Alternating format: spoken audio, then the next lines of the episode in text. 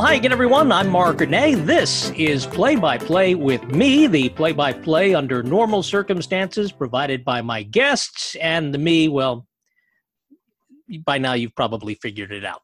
Our guest today is a dad, a tennis broadcaster for the ITF and USTA. He's a poker player professionally and also a podcaster, co host of Behind the Racket with Long Island's very own Noah Rubin. And I'm pretty sure he's joining us today from the epicenter of American politics this weekend, mm-hmm. Tulsa, Oklahoma. Mike Cation is with us. Hey, Mike, long time no speak. How are things? Uh, you know, I think much like everybody, just kind of hanging in, and and you are exactly right. I am in Tulsa, Oklahoma, and it is, um, yeah, it's the day of uh, Donald Trump's rally here, and uh, it's it's a bit of a nerve wracking time for residents. I'm lucky that I'm nowhere near the BOK Center. Um, I, I think most from from what I can gather, most Tulsa residents are actually kind of just staying away if they can. Um, this has been more of a, a, thing for people from out of town to come and and be a part of this, and I think that's what makes everybody nervous here, is that you have a lot of people coming um, to the area, uh, both protesters as well as supporters of, of the president, and so you just don't have that that uh, that idea of safety in your own hometown. And I think a, a lot of people are just very nervous about how this day will proceed. Yeah, and it's not only that, but you know, as opposed to us here in New York, where the numbers were astronomically high in terms yes. of coronavirus and have since gone way down. Um, Oklahoma and the rest of the Midwest are sort of still hitting that crest of the first wave, right? Yeah, we're actually peaking right now. Um, we have had record days, I believe something like four or five out of the last seven days, we've had record um, positive tests. Um, obviously, part of that is, uh, of course, that more tests are being done, but also the fact that we're just starting to get hit more and more right now. So, yeah, it is the idea of of thousands, twenty thousand people packing into a, a, you know an arena like that, the BOK Center. That's that's that is nerve wracking. Again, I think, like I said, uh, most of these people are from out of town, from what I can gather. Um, that being said, you do know you have local residents who are going to be there, and uh, the, the idea of infections rising. It is it is scary. Um, I, I, said it on Twitter this morning. I'm just I'm just really hopeful. I, I, don't think I can do anything about you know we can't do anything about that. It's going to happen um, whether you like it or not. I, I, think the big thing for me is that um, the protests um, along with the supporters. I just I'm hoping for a very safe night yeah. um, and we can deal with the repercussions of, of what happens with COVID and, and 20,000 people inside an arena later. Yeah. Yeah. That's, you know, the scary part is it's not yeah. just the 20,000, it's right. the people that they're going to be interacting with sure. in the next two weeks after that. And, you know, yeah. it's like the old, uh, shampoo commercial. You know, they tell two friends and they tell two friends and so on yeah. and so on and so on. And that's how pandemics expand and become pandemics from simply I, I say simply, uh, epidemics. Uh, let's get to the nitty gritty, if you don't mind. How have yeah. you and the family been dealing with this pandemic for the last three months plus? Yeah, sure. Um, so I, I, moved to Tulsa about a year and a half ago. Uh, my ex-wife is from Tulsa. Um, we are, however, despite the fact that we are divorced, um, we're co-parenting and um, we're, we're functioning as a family unit, despite the fact that we have two households. We have um, 50-50 joint custody. So essentially I have our, our, daughter three and a half days. She has our daughter three and a half days. Um, she, we made the decision. She was in preschool. They shut down the public schools here in Oklahoma, but we made the decision um, to pull our daughter out of preschool, um, even though it, it, it is back open now. Um, uh, my ex-wife's new husband is um, high risk. So therefore, we just made the decision to essentially quarantine as a family unit across two houses. Mm. Um, so it's been it's been a unique time um, for us. Uh, Tulsa and, and, most of Oklahoma has basically treated it like um, over the last month and a half that it's just wide open. Um, so that's been very difficult. And, yeah. and as you can imagine, Mark, just saying to a five and a half year old that we you know can't go to the parks and we can't see her friends and um, that's that's so difficult. And I know a lot of parents nationwide are having to deal with that worldwide. Um, but I think we're doing okay. Um, I, I, miss, much like everyone else, the, the, big thing for me, I miss people. Um, I miss interacting with human beings, my friends. I haven't seen anyone anyone I know for months. Um, I miss that. I'm playing poker quite a bit now to try to make ends meet. Um, it's it's it's it's rough, but I think we're surviving about as as good as we can. Well, we, we've made it this far. Yeah. So good on you.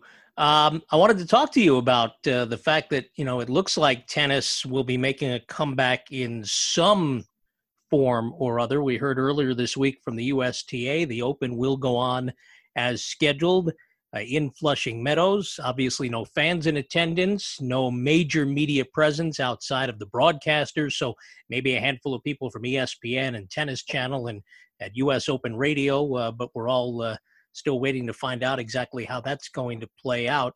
Um, how have you, and I've been asking folks um, since we started this podcast, it's my subtle wellness check on everybody just to make sure everybody's, you know, keeping their sanity and, and staying well. Um, how have you been able to keep your play-by-play muscles from getting atrophied? Uh, I don't know that I have.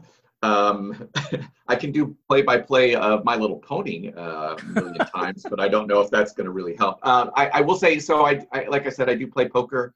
Um, I'm streaming on Twitch, which is uh, for the older audience amongst us. Uh, it is basically where people play video games and you can go watch. Um, but it's it's a platform that a lot of poker players use to try and just interact with people and right. I, I, it's it's at least kept me in the broadcasting mentality um, uh, the thing about my work specifically though mark I, I, I have gone two or three months prior in the last six or seven years where i've gone two or three months without um, any play-by-play my season shuts down mid-november and then I don't do anything until mid-January for the Australian Open. Um, so there there are chunks of time um, where I go two months. So it hasn't been extraordinarily unusual yet. Um, but I think yeah, we're we're getting to that point where I'm getting really antsy and uh, a bit concerned of you know okay if if we do have a job to go to at the U.S. Open or beyond, you know how how are we going to snap back? I'd like to believe it it comes right back, but I think uh, I might try to watch some tennis and just kind of go through it verbally in, uh, in a, you know, in a practice session, if you will, in front of a television right before I have to go back to work. Yeah. Hey, how'd you get into poker? uh, same as pretty much everybody here in the states, right? The moneymaker boom uh, when Chris Moneymaker, uh, the, the, nobody out of Tennessee, won the, the World Series of Poker back in 2003. Started playing online, um, and I just uh, I've always had jobs, Mark. Um, I don't know about you, but I, you know, I, I did morning radio for a long time. Um, so I would basically work, say 4 a.m. to 11 a.m. Uh, or 12 at uh, 12 noon, and I'd have the rest of the day. And some days I'd obviously have stories to cover and, and things to do, but I, I just needed something to do. Um, so poker became more and more of uh, something I enjoyed to do. It's the competitive nature of it. I like math and the percentages. Um, and now I just with with more free time on the days where my daughter is not here, I, I can play tournament sessions for eight to twelve hours pretty mm. easily. Interesting, interesting. So let's talk about your career path because you didn't start out. Nobody does, it seems. Starts out as a tennis broadcaster. No. Uh, how did you wind up as the preeminent voice of the International Tennis Federation? Um, yeah, I, I I got lucky. Um, I, I, played tennis um, in high school, in, in juniors. Um, I was not great. I was divi- a Division three recruit, um, but I, I, really loved the sport and um, decided not to play in college after I blew out my shoulder. Um, that being said, I, I, continued with the broadcasting career through college. I immediately jumped into community radio, um, and then got my right out of college. Had my first job um, in Washington, Missouri, very small town of about 12,000 people. I did some play by play of high school sports there, um, but it was just one of those, uh, you know, you had to fill time. So we were doing volleyball, basketball, football, soccer, uh, literally every sport that uh, small town high schools had, we were we were doing it. But um, I then about after eight months, I moved back to Champaign, Illinois, um, which is where I'm from, the, uh, the, the coach at the University of Illinois, the men's tennis coach at the University of Illinois, is a man named Craig Tiley at the time. He had uh, also been giving me lessons when I was in high school playing juniors. Um, and he knew me when I did an interview with him. And he said, Hey, listen, we need a public address announcer for our tennis program. Would you be? Oh, nice. Sure, no problem. Uh, so I just got more and more involved with the University of Illinois tennis programs. Um, they had a challenger. For people who don't know what a challenger is, um, it's it's essentially like AAA baseball, except for tennis. Players who are ranked about 100 to 250. Um, and, and, so Craig asked me to be the public relations person for the challenger. I got to know more and more um, officials, people within the USTA. Craig went on and now is actually um, he's at Tennis Australia. He's the tournament director for the Australian Open, CEO of Tennis Australia. So he's moved on to bigger and better things. Um, but back in 2013, um, the University of Illinois was hosting the NCAA tennis tournament. Um, one of the officials who worked with the USTA happened to just come down to watch for the day and said, "Hey, listen, I know this is kind of weird, and you know, I, I know you've I just actually gotten out of radio about two months prior, and he said, "But I know you love tennis. I know you're a broadcaster. There's this opening for this. Uh, they've been starting to stream, broadcasting, uh, streaming some of these challengers, and they're looking for somebody to start doing some of them this summer. Are you at all interested?" and I said, sure, you know, and, and a week later, I'm on a phone call with somebody saying, yeah, we got this tournament coming up in Winnetka, which is up near Chicago, about right. two and a half hours away from me would you be interested in doing it? And we'll get you on for the rest of the year. And I said, sure. I'd never done any play by play for tennis. I hadn't done any play by play at all, uh, except for the eight month stint I had in Washington, Missouri. And then all of a sudden, one day in July of 2013, I had seven tennis matches to broadcast by myself. um, and I, I guess I did okay. I, I, you know, thinking back to it now, I'm appalled at how bad I was. Um, but I, I, I function, I was functional. I think I learned a lot that first week, um, it, just in terms of flow and, um, as you know, just the cadence of it. Yeah. Um, and it, then I just, the fact that I work alone almost all the time at those challengers uh, gave me just more and more time to really understand the sport, talk to coaches, talk to players, understand it more. Um, and then you know, from there, it just went to the challengers, and then I've gotten the opportunity to work with you and, and others at the U.S. Open, uh, the Australian Open. I get to go to for the last four years. Um, it's been a remarkable journey, and I'm I'm really really lucky. Yeah, Mike, when did you know that you wanted to be a sports broadcaster? Well, I, about 13. I, uh, you know, maybe maybe earlier than that. About the, I, I don't know. Is it about the same for you? Oh, yeah, no, I, from the time I'm eight years old, I knew yeah. this was what I wanted to do. Yeah. Yeah. I, I mean, I, I don't know about you, Mark. I was one of those kids when I was uh, five, six years old. Um, I assume we're about the same age, Mark, but uh, when I was five, six, seven years old, I, I got up every morning at six o'clock so I could watch the 6:30 Sports Center before I watched Bozo the Clown. Um, that was that was just part of my everyday routine. Um, I, I don't think I necessarily knew what it was. I was the only child of divorced parents.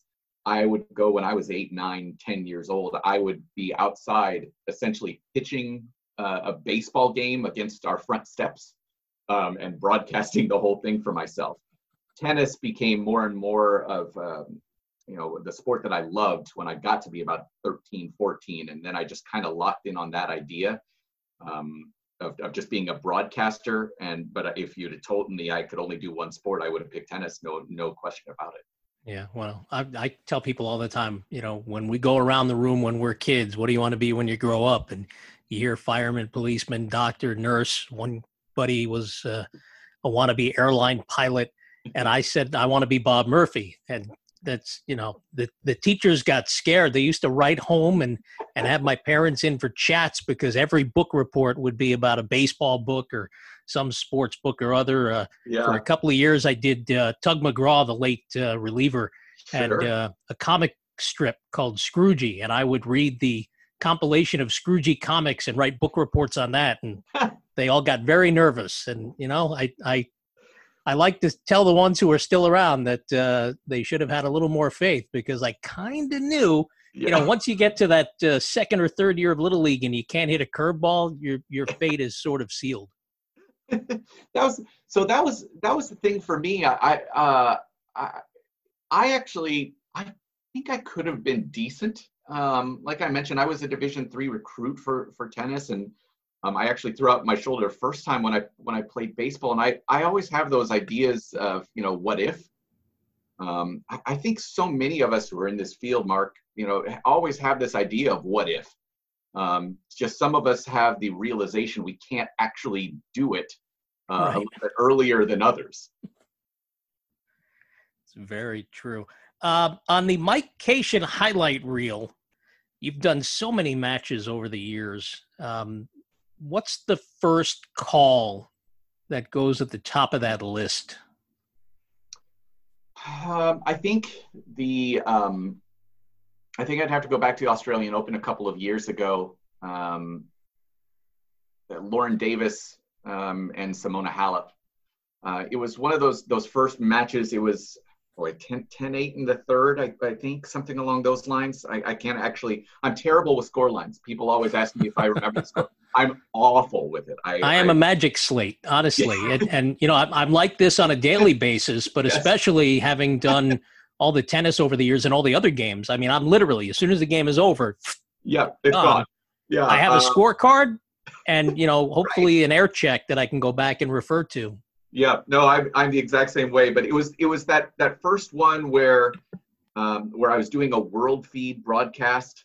Um, that all of a sudden everybody was focused on that one because the world number one Simona Halep was being challenged by uh, Lauren Davis. Who, if you don't know Lauren Davis, she's maybe um, five feet tall on a on a good day, um, and and just this this small thing, but packs such a punch. And it was, you could just tell that this audience was building and building as as she was looking to knock off Simona Halep, and mm-hmm. um, it was just that one where you just kind of lived in the moment. Um, and there have been some fantastic challenger matches that I broadcast over the years. I think back to a few years ago. I think it was 2014. Nick Kyrgios beating Jack Sock in a final. Um, uh, and now both of those guys have had opportunities being inside the top 15 or beyond. Um, but that that was the one that stood out for me because I, I think, um, and Mark, you can you probably relate to this as well. When you make the jump from essentially, if you will, challengers being the minor leagues, um, and then you make that jump to the majors, that first one where you know it's something potentially historic or, or a, one of those big moments in sport, and you handle the moment okay um, or, or well. Right. Um, right. And I, I, felt in that moment I, I wasn't overwhelmed um, that I, I was there, I was on it, I was able to convey the emotions of what was happening. I had a terrific color commentator in Louise Pleming who was there um, bringing her excitement as well. And I was just kind of steering the bus um, for, for that moment and doing it in a way that I think afterwards, you know, a couple people said just, you know, great call. You did it really well. You let the, the analyst be the one who kind of showed the emotions and really dives into to what's happening on the court and you just make sure you're conveying the moment uh, the crowd the players the strokes and, and it i handled it. Um, so that's the one that i will take with me for a very long time. I can we've had so many unique broadcast moments at the challenger level when weird things happen. Um, a lot of people might know me because I was the broadcaster for the uh, when the, when the loud sex noises happened during the tennis match with with Frances Tiafoe. Right. Uh, we've had uh, snake wrangling on the courts. We've had I, I, just you know this incredible array of very odd occurrences at the challenger level. But that that moment, Lauren Davis, Simona Halep at the Australian Open a few years ago, that was the one that kind of will stick with me for the rest of my life. How many others have you had a chance to watch come up through the Challenger system that have gone on to great things? Uh, it's been fantastic. I mean, um, I, I, I, should say I, I'm mostly on the men's side. I have done a few women's events, but mostly been on the men's side. So uh, um, that, that's why you'll hear mostly the men's players that I mentioned. But uh, Kyrgios was the one you knew automatically was incredibly special.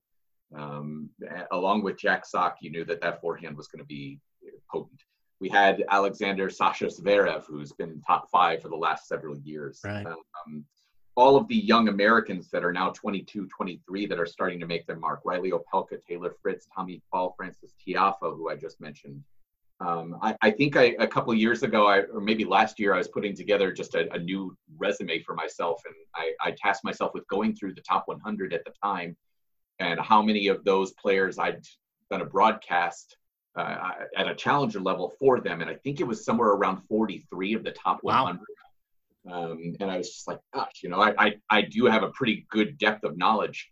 Um, what's been fun for me and, and Mark, you, you can speak to this and your experiences as well, but um, the, the challenger levels are, are different from, say, the US Open because we're not segregated, it's media from the players.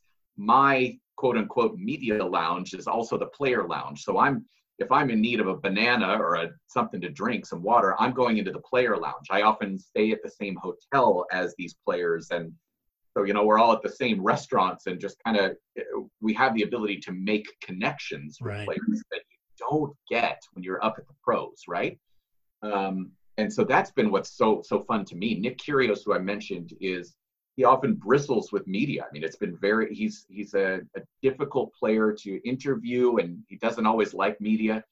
Uh, he always gives me that that bro hug every time we see each other, um, because we had that ability when he was at the challenger level. We were just two human beings. You know, we have the age difference, but we he saw that I'm out there 12 hours a day. He he respects that. He sees that I'm trying to learn. Um, and and that's what's been such a blessing for me to work at that lower level is just the the opportunity for all these players to see me as just a normal person putting in work just like they do. Um, so i have fantastic relationships with a lot of these players inside the top 60 70 um, that i think a lot of other broadcasters don't have. And i, I consider myself incredibly lucky uh, for that.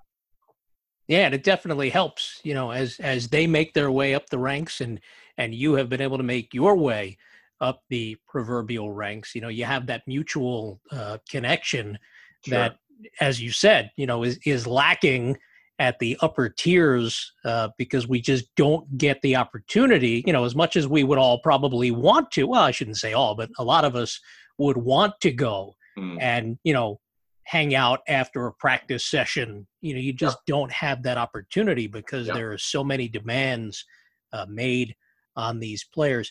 Mike, what's the best advice you ever got in terms of uh, broadcasting when your career was uh, ramping up? I don't.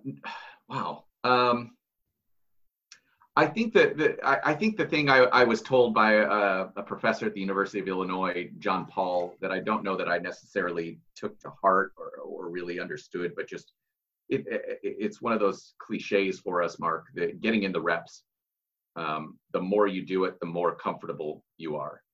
Um, I, am sure you still get butterflies when you're doing um, broadcast now, Mark.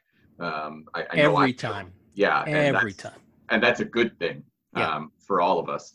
Um, but that that was the first one, and I don't know that I understood it at the time. But I think back to the the years I put in in community radio, where it just you know you had to talk for two hours straight, and you, you just kind of did it. But I think that helped me create a voice and understand a voice for myself. Um, and I don't know that I understood that until much, much later.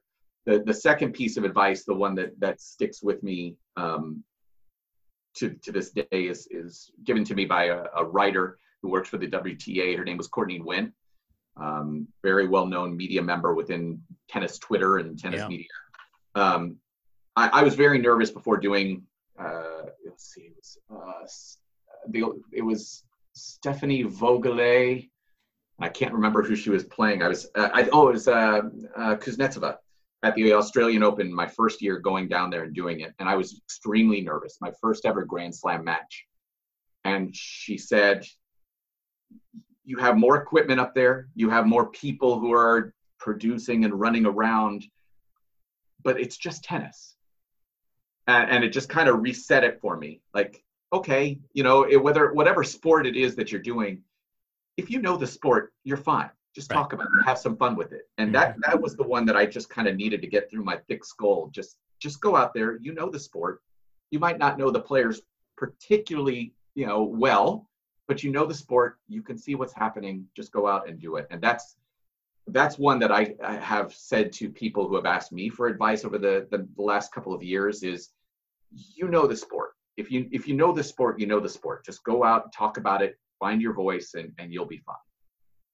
All right. Well, you took my next question and you answered it without me asking. So that's good. That gives me a, a chance for a bonus. Um, let, let's go back to the first job out of school.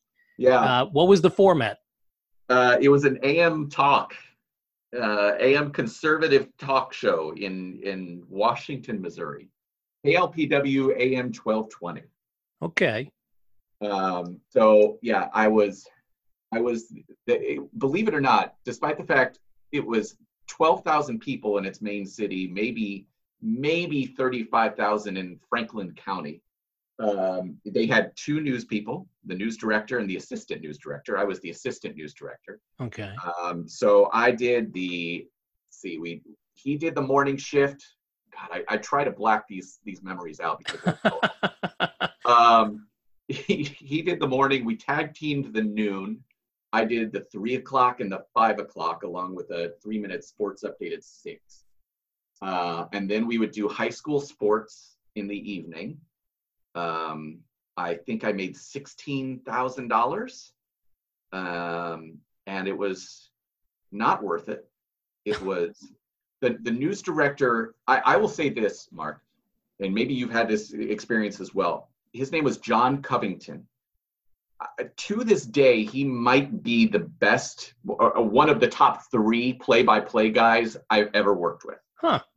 He was phenomenal. He his preparation I, I learned from him without him knowing his just his preparation was phenomenal it, it, it, was an honor to get to work with him he just had no interest in going anywhere else he had no interest this is where he was from right uh, he owned a lawn care business. He was happy he had kids and he was set there. And that was it. He was so good. Um, we read we read i don't know if you ever had to do this early in your career we had to read obituaries. Uh, which, if i have i blacked that out. which was awful because we uh, we lived in a, this community was um, a lot of swedish and german families with very complex names. And I, I, without having the local history you there would be times where somebody died that morning and you're on the 12 o'clock newscast and boom here is please read this obituary.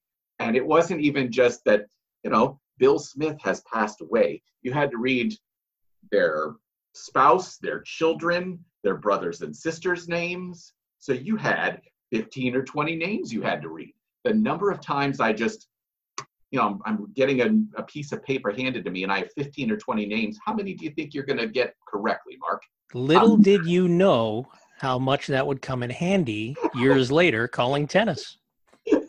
I learned a lot about German and Swedish names and how to pronounce them. Um, but yeah, it was uh, a, a, unique experience. Um, oh man, I, I, I, I can't believe I did that job. I only lasted about eight months. I jumped at an opportunity to go back home and work at a radio station in Champaign. Uh, and I, I, did top 40 radio news director for a little conglomerate in Champaign, Illinois for 13 years. And that first job, Mark, that one was, that was a tough one. Those are the ones that stick with us though. Yes, and you know God. what? Without the mic, we're not where we are now. I completely agree. Uh, it taught me what I, what I didn't want uh, I learned that very quickly. I didn't want to be a, on a news talk, um, and I knew that because I was bored out of my mind going to county board meetings and, and stuff like that. other people love it, and I respect the heck out of them, but I couldn't do it. Yeah, I remember the first uh, council meeting I covered was in Woodbridge, New Jersey, and the mayor would eventually be the governor of New okay. Jersey, uh, Jim McGreevey. So, and then my first day when I worked at a station on the eastern shore of Maryland okay. as the news and sports director of a country station, and this was when country was transitioning from, you know, the old uh, crap kicker country they used to call it to to the modern version. Yes. But my first day, Um, they were dedicating a new bridge over the Wicomico, I think it was the Wicomico River, the Pocomoke River, whatever it was. And the governor of Maryland was there for a picnic lunch. And I got okay. to have uh, soft shell crab lunch with the governor of Maryland my first day.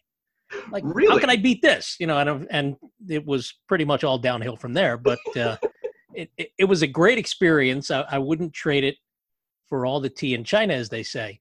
Um, but again, it, it that is the sort of stuff that helped us get to where to where we are now. I, I completely agree, and like I, I I have so many stories from that just an eight month period. Uh, my my news director threw a typewriter when I mispronounced a name during the obituaries. Uh, here, so this was my this is I, I'm sorry I'm just tangential here and just going off, but uh, my first ever paid broadcast. Um, and this is obviously for, for the times that we're in, this is an interesting one. My first ever paid broadcast, I, I had to work the, the 5 a.m. shift, uh, and it was a 30 minute solo newscast, which I'm sure you've done plenty of times before mm-hmm. as well. We got to count. Yep, we've gotten to we got to the 20 minute mark, and it was time for sports. I'm like, okay, this is where I'm, this is where I'm good. I've got this down, no problem. And um, I mispronounced the name of then Chicago Bulls coach Vinny Del Negro. Uh oh. First paid broadcast, and I mispronounced Vinny Del Negro. Well, the good news is there was nowhere to go but up.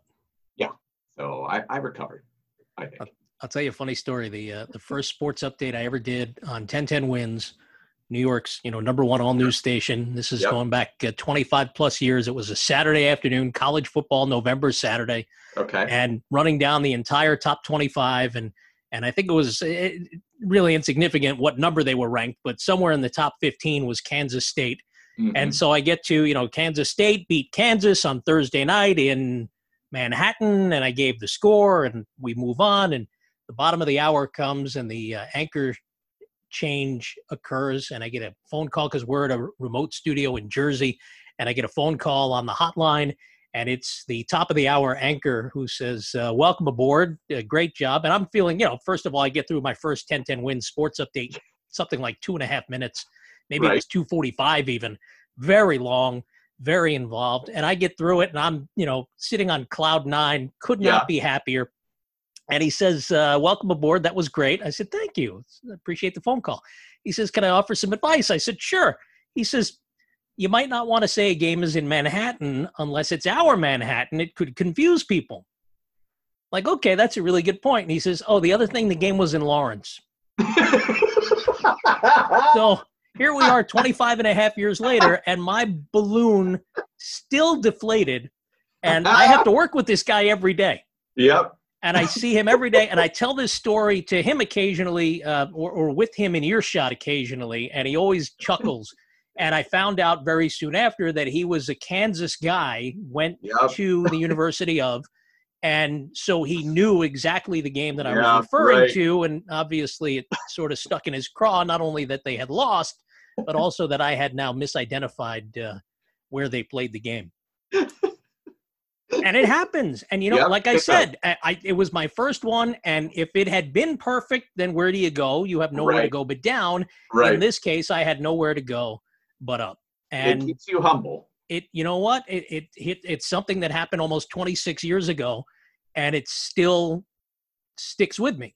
Yep. So you know, I'll I'll never forget it. And there have been a couple of other things over the years that have been really, you know, awful gaffes, and I tell them as stories to my students and to colleagues and it's just you know if, if i think it helps if these kind of things stick with you that you make sure they don't happen again. No that's absolutely right.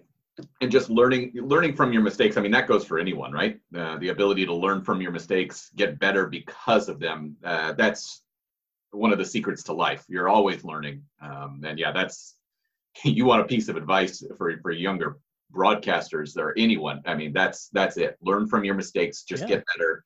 Um, goes for tennis players as well. Right, and you know, try not to be like me and let it bother you for a quarter of a century. you know, at some point you can probably shake it off. I hope so. it, it's funny that you know I, I started this. We're talking about you know my my life is a magic slate, and there are certain things that you know it's like the magic slate itself. If you push that little plastic pencil too hard, it makes a permanent impression. Yep. And this yep. is one of those things that you know there there are a handful, but that was the first. It made a uh, a very permanent uh, impression. Um, as we wrap things up, Mike Cation joining us from Tulsa. Please be safe today, yeah, tonight, we'll tomorrow, and in the days to come. Uh, what's the first thing you do when life really gets back to normal? Uh, I'm, wow.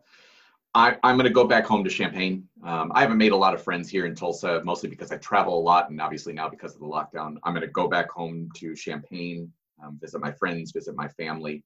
Um, I, I want, as corny as this sounds, Mark, I want to give people hugs. um, I, I miss that very human interaction, physical touch.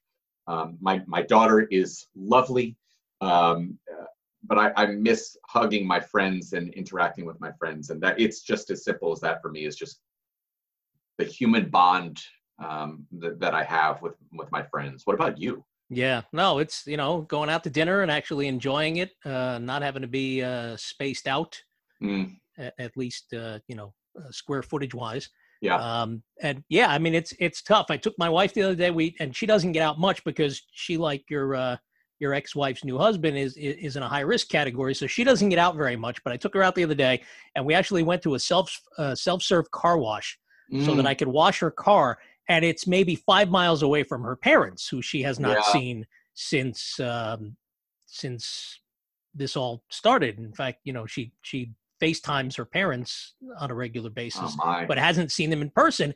And I had a thought just for a fleeting moment that I would take her, you know, by the house and, you know, so she could wave to her mom and dad from yeah. the car. And I said, I just, it's too painful. I don't want to do yes. it.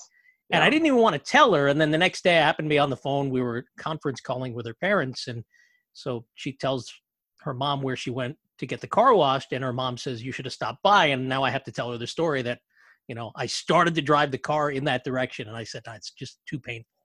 Yeah, no, it. it's it's hard. My my mom's actually um, coming to visit in a couple weeks. She's been essentially in quarantine as well in Illinois, um, and we're she's actually taking a test so she can come visit. Yeah. Uh, and it's it's tough, but that's what that's our reality, isn't it?